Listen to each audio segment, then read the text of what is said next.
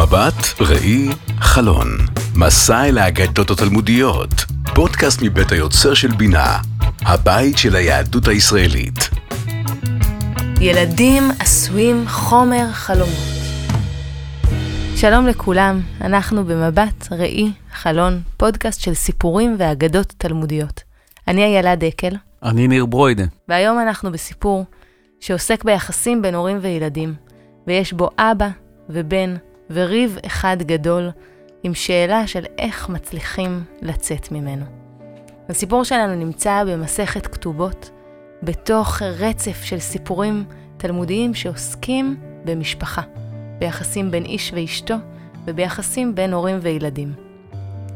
רב יוסף, בנו של רבא, שלח אותו אביו לבית הרב.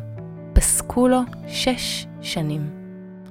אז קודם כל אנחנו נכנסים ונכנסות אל תוך הסיפור שיש לנו שתי דמויות.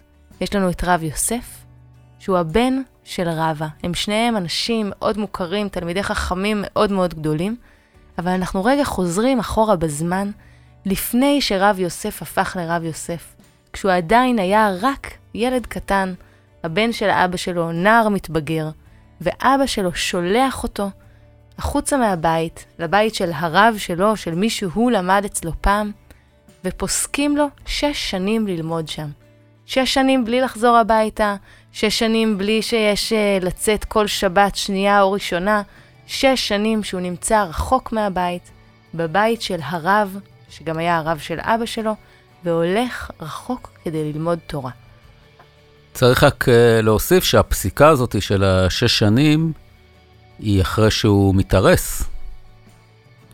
הוא מתארס למישהי, שכמובן אנחנו לא יודעים את שמה, והוא נשלח לשש שנים, כפי שאמרתי, יותר גרוע מהצבא האדום, בלי חופשות ובלי מכתבים. כן, שש שנים אחרי שהוא התארס. וכשכבר יש לו גם אולי איזה מושא אהבה של אישה שהוא רוצה לחזור אליה ורוצה להיות איתה, אבל בעצם שולחים אותו רחוק רחוק, אה, לא להיות קרוב אליה בשום צורה. והילד הזה, הנער המתבגר, שעכשיו אה, בעצם קיבל את המשפחה החדשה שלו ובכל זאת נשלח רחוק, מקשיב לאבא שלו. ובשלב הזה הראשוני יש לנו ילד ויש לנו אבא ויש אבא שאומר וילד שעושה, והוא עושה בדיוק את מה שאבא שלו אומר לו והולך רחוק. אבל אני מדמיינת אותו שם, אה, לומד, מתחיל לחוות את העצמאות, מתחיל לחוות את המרחק מבית ההורים, ופתאום אחרי שלוש שנים, משהו אחר קורה לו. פתאום אחרי שלוש שנים הוא מחליט לבחור בדרך עצמאית. כאשר עברו שלוש שנים, הגיע ערב יום כיפור. אמר אלך ואראה את אנשי ביתי. אחרי שלוש שנים, כשמגיע ערב יום כיפור, ואת ערב יום כיפור אנחנו מכירים כזמן שבו תלמידי החכמים היו חוזרים הביתה לנשים שלהם, ביום כיפור אסור לקיים יחסי מין, אסור uh, לקיים יחסי אה, אישות, אבל בערב יום כיפור עדיין מותר. אפילו ו... מומלץ, אנחנו יכולים ללמוד מכמה אגדות אחרות בתלמוד שלא רק שמותר, אפילו מומלץ. זה זמן טוב ליחסי אישות, ערב יום הכיפורים. ולכן כולם חוזרים הביתה בזמן הזה. ובערב יום הכיפורים, הוא, כמו תלמידי חכמים אחרים, רוצה לחזור הביתה. עברו שלוש שנים, עבר חצי מהזמן, והוא מחליט לעשות מעשה ופשוט לחזור. אלך ואראה את אנשי ביתי, ביתי בתלמוד בדרך כלל זה אשתי, אוקיי? הבית והאישה, אה, באותה תקופה יש בהם משהו שמתלכד לכדי משהו כמעט אחד, וכשאומרים ללכת הביתה, הם מתכוונים הרבה פעמים ללכת אה, לאישה שלהם, שנמצאת באמת בבית. נשים אז אה, פחות היו יוצאות החוצה.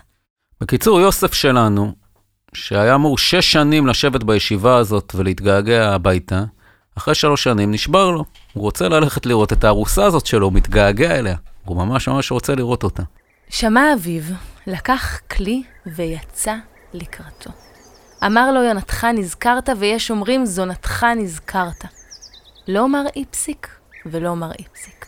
הסיפור הולך למקום מאוד מאוד מעניין בשלב הזה. כשהוא חוזר הביתה, והוא מתקרב אל העיר, אבא שלו שומע שהוא בא, אבל במקום לצאת לקראתו בשמחה לבן שהוא לא ראה שלוש שנים, ולבוא באיזה חיבוק, כמו שאני מדמיינת שאני הייתי עושה עם הבן שלי, אחד הבנים שלי, לא היה שלוש שנים בבית, הוא יוצא כנראה עם איזשהו כלי נשק ומנסה למנוע ממנו לחזור הביתה. בחילופי הדברים שביניהם, התלמוד אומר, יש לנו פה שתי אפשרויות. יש אומרים שהוא אמר לו, יונתך נזכרת, אולי האהובה שלך, ויש אומרים, זונתך נזכרת. כל מה שאתה רוצה זה לבוא בשביל לקיים אה, יחסי מין, בשביל מה אתה חוזר, בשביל מה אתה עוזב את התורה, בשביל זה. ויש פה איזה כעס מאוד מאוד גדול שנגמר בסוף באמירה מעניינת, לא מר איפסיק ולא מר איפסיק.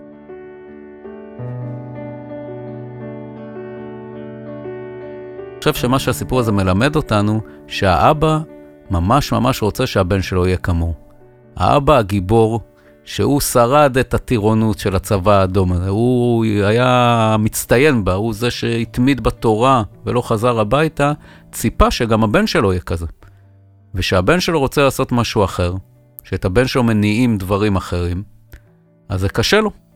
והוא רוצה לעמוד שם ולמנוע ממנו, אל תעשה את הטעות הזאת. או, כן, ת, תהיה גבר. מה, אני, כשהייתי בגילך, עשיתי את זה. מה, אתה לא מסוגל להישאר שש שנים בישיבה? זה ממש הורג אותו שהוא לא מצליח לעמוד בסטנדרט שאבא קבע. אני חושבת שבמקום הזה אני כאימא יכולה מאוד להזדהות. כי הרבה מאוד פעמים יש לי איזו תפיסה שלפני שהילדים נולדו, הייתה לי מחשבה מה בדיוק יהיה, איך בדיוק החיים שלנו ייראו, איך כל אחד מהם יהיה, אבל uh, גם הם שלושה, וכל אחד מהם הולך לדרך אחרת. וגם הרבה מאוד פעמים הולכים לדרך שהיא לא בדיוק הדרך שלי. הם לא חושבים את אותן מחשבות, הם לא מרגישים את אותם רגשות, והרבה מאוד פעמים הם הולכים לכיוונים אחרים שאני בכלל לא דמיינתי. ובמקום הזה רבא פשוט לא מסוגל להכיל את השונות. אני לא חובבת כדורגל ידועה, אני יודעת שאתה חבל כן. חבל מאוד, את מפסידה המון. וכשהבן שלי הקטן ביקש ללכת לנבחרת כדורגל, מה זה ביקש? דרש, אמר לי, אמא, מחר המיונים אנחנו הולכים. הדבר הכי ראשון שחשבתי לעצמי זה, מה, הוא ילך עכשיו לכדורגל הזה? זה, זה לא מתאים, זה, זה לא מסודר, יש uh, קללות באיצטדיון, זה לא של המשפחה שלנו.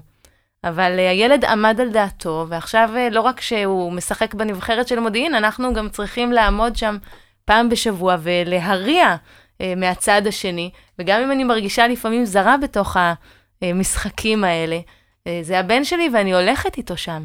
ואני חושבת שפה רבה יש לו אתגר שהוא ממש מתקשה לעמוד בו. איך באמת לקבל את הדרך של הבן שלו. עכשיו, המשפט האחרון של הסיפור הזה, והסיפור נגמר ככה, לא ערכנו, לא חתכנו, ככה התלמוד מסיים את הסיפור. הקראתי אותו בארמית. לא מר איפסיק ולא מר איפסיק.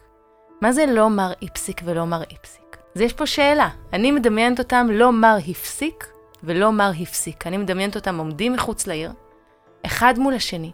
אף אחד מהם לא מוותר, אף אחד מהם לא מוכן לקחת צעד אחורה, וקצת כאילו התלמוד אומר לנו, והם עומדים ככה עד עצם היום הזה. אף אחד לא ויתר. אה, שטיינזלץ בתרגום שלו אומר לא מר הפסיק ולא מר הפסיק, אף אחד מהם לא הספיק לאכול סעודה מפסקת. שזה מצד אחד משהו שבהחלט אפשר להגיד בערב יום כיפור. מצד שני זה קצת מעמעם את הדרמה של הסיפור, אבל אני חושבת שבכל אופן זה דרמטי אם אני לא נכנסת לצום יום כיפור עם איזשהו משהו שאכלתי, כי הייתי עסוקה בריב עם הבן שלי או בריב עם הבת שלי, ובגלל זה הפסדתי את הארוחה. אבל אה, אם אני חושבת רגע על המשפט הזה, לא מר איפסיק ולא מר איפסיק, יש בו עוד משהו מעניין. חוץ מזה שהם לא מצליחים לוותר, בתחילת הסיפור היה לנו אבא ובן, והייתה ברור, ברורה ההיררכיה. אחד פוסק והשני מקבל. ובסוף הסיפור יש לנו מר ומר. יש כבר איזה נקודת שוויון ביניהם. כשילד מתבגר ופתאום הוא בגובה של ההורה ואולי אפילו גבוה יותר, היחסים צריכים להשתנות. ואולי התלמוד אומר לנו, אם אתם לא תעבדו על היחסים, שהם יוכלו להגיע לשלב של מר ומר, של כבוד הדדי, שיש גם כשאתם לא יכולים לפסוק לילדים, כי הם כבר לא מחויבים לעשות את מה שאתם אומרים, תהיה לכם בעיה. לא תוכלו להתמודד עם מריבות. אתם צריכים לעבוד על זה כבר מהשלב הצעיר. אני רוצה להציע מבט אה, אופטימי על הסיטואציה הזאת. אני באמת מדמיין אותם, אגב, עומדים עד היום, אם ניסע לבבל, אינשאללה, מתישהו נוכל לנסוע לשם, למחוזות האלה, אה, ולראות את השניים האלה עומדים עד היום אחד מול השני. אז אני, אני, אני מדמיין את זה כמשהו שיכול להמשיך להתקיים. מחלוקת לשם שמיים, סופה להתקיים. מתוך המקום הזה, שהבן הגיע למעמד של האבא, ובכל זאת הם מחזיקים שתי עמדות שונות, הם ממשיכים. זה לא אומר שהחיים שלהם עצרו. זה לא אומר שהם לא הצליחו, אגב, להפסיק את, uh, את הסעודה או לאכול את הסעודה המופסקת לפני יום הכיפורים. הם פשוט נשארו, הוא בעמדתו, שהגבר צריך לנסוע לשנים לישיבה ולא להיות עסוק באו יונתו, אהובתו או בדחפים המיניים שלו. והשני אומר לא, אנחנו בני אדם, וגם אהבה זה חשוב וגם משפחה זה חשוב. והתלמוד לא מכריע.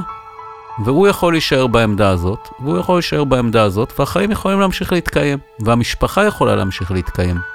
וזו הזדמנות בשבילנו, כמו תמיד, גם לראי, אולי לחשוב רגע על עצמנו, על המערכות יחסים שלנו, על המשפחות שלנו, על הזוגיות שלנו, ולחשוב האם אנחנו צריכים להיות תמיד בשאיפה להכריע אותם, לצאת עם הכלי ומי שינצח ינצח, או שלהפך, יכולים להמשיך לחיות, למרות שיש בנו אה, פערים מאוד גדולים בהשקפות או בתפיסות. ואני כמובן רוצה ללכת עם השניים האלה שממשיכים להיות במחלוקת, אבל לא מפסיקים לחיות אחד עם השני. האם אנחנו יכולים לחיות בלא מר איפסיק ולא מר איפסיק, לכבד אחד את השני ואחת את השנייה, אבל לדעת שאנחנו לא מפסיקים את הדעה של האחר, אלא חיים איתו ואיתה ביחד. ובמובן של ילדים, האם אנחנו יכולות ויכולים לקבל את הילדים שלנו כמו שהם, עם הדעות השונות, וגם בלי שהם עומדים בציפיות שלנו. אם אנחנו יכולים לשחרר את המחשבה של החלום ושל הילד המדומיין שחשבנו שייוולד לנו, אה, ולאהוב את זה או את זו שעומדים אה, מולנו היום. אה, ואני רוצה להקריא כמה מילים משיר של תמי סלילת. ילדים עשויים מחומר חלומות, גשומים למחצה. הרוגים מכמיהות נסתרות. אני חושבת שיש פה אמירה נורא נורא יפה. הילדים שלנו הם, הרבה פעמים אנחנו מסתכלים עליהם ורואים את החלומות שלנו.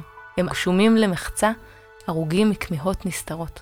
ובסוף יש פה בקשה. מודים אנו על הזכות הגדולה שנתגלגלה לידינו, לגדל את ילדינו באהבה ורחמים ואיסורים גדולים, וביותר בשמחה, שמחת חיים. זה לא אומר שזה תמיד קל להיות במקום הזה שלא מר איפסיק ולא מר איפסיק. וכן, לפעמים זו תחושה של איסורים גדולים, כי רצינו משהו אחד וקורה פה משהו אחר. אבל מצד שני, יש פה את המקום של השמחה, של ההכרה, בשונות, ביכולות המיוחדות שיש לכל אחד מאיתנו, ואת האהבה לכל אחד, כמו שהוא באמת רוצה ויכול להיות. איזו פרשנות מופלאה, איזה מדרש אה, נפלא לשים על ההגדה שלנו, ילדים עשויים מחומר חלומות. זה נפלא. תודה, יאללה, היה ממש כיף ללמוד איתך גם היום. תודה, ניר. נחכה לפעם הבאה. מבט, ראי, חלון.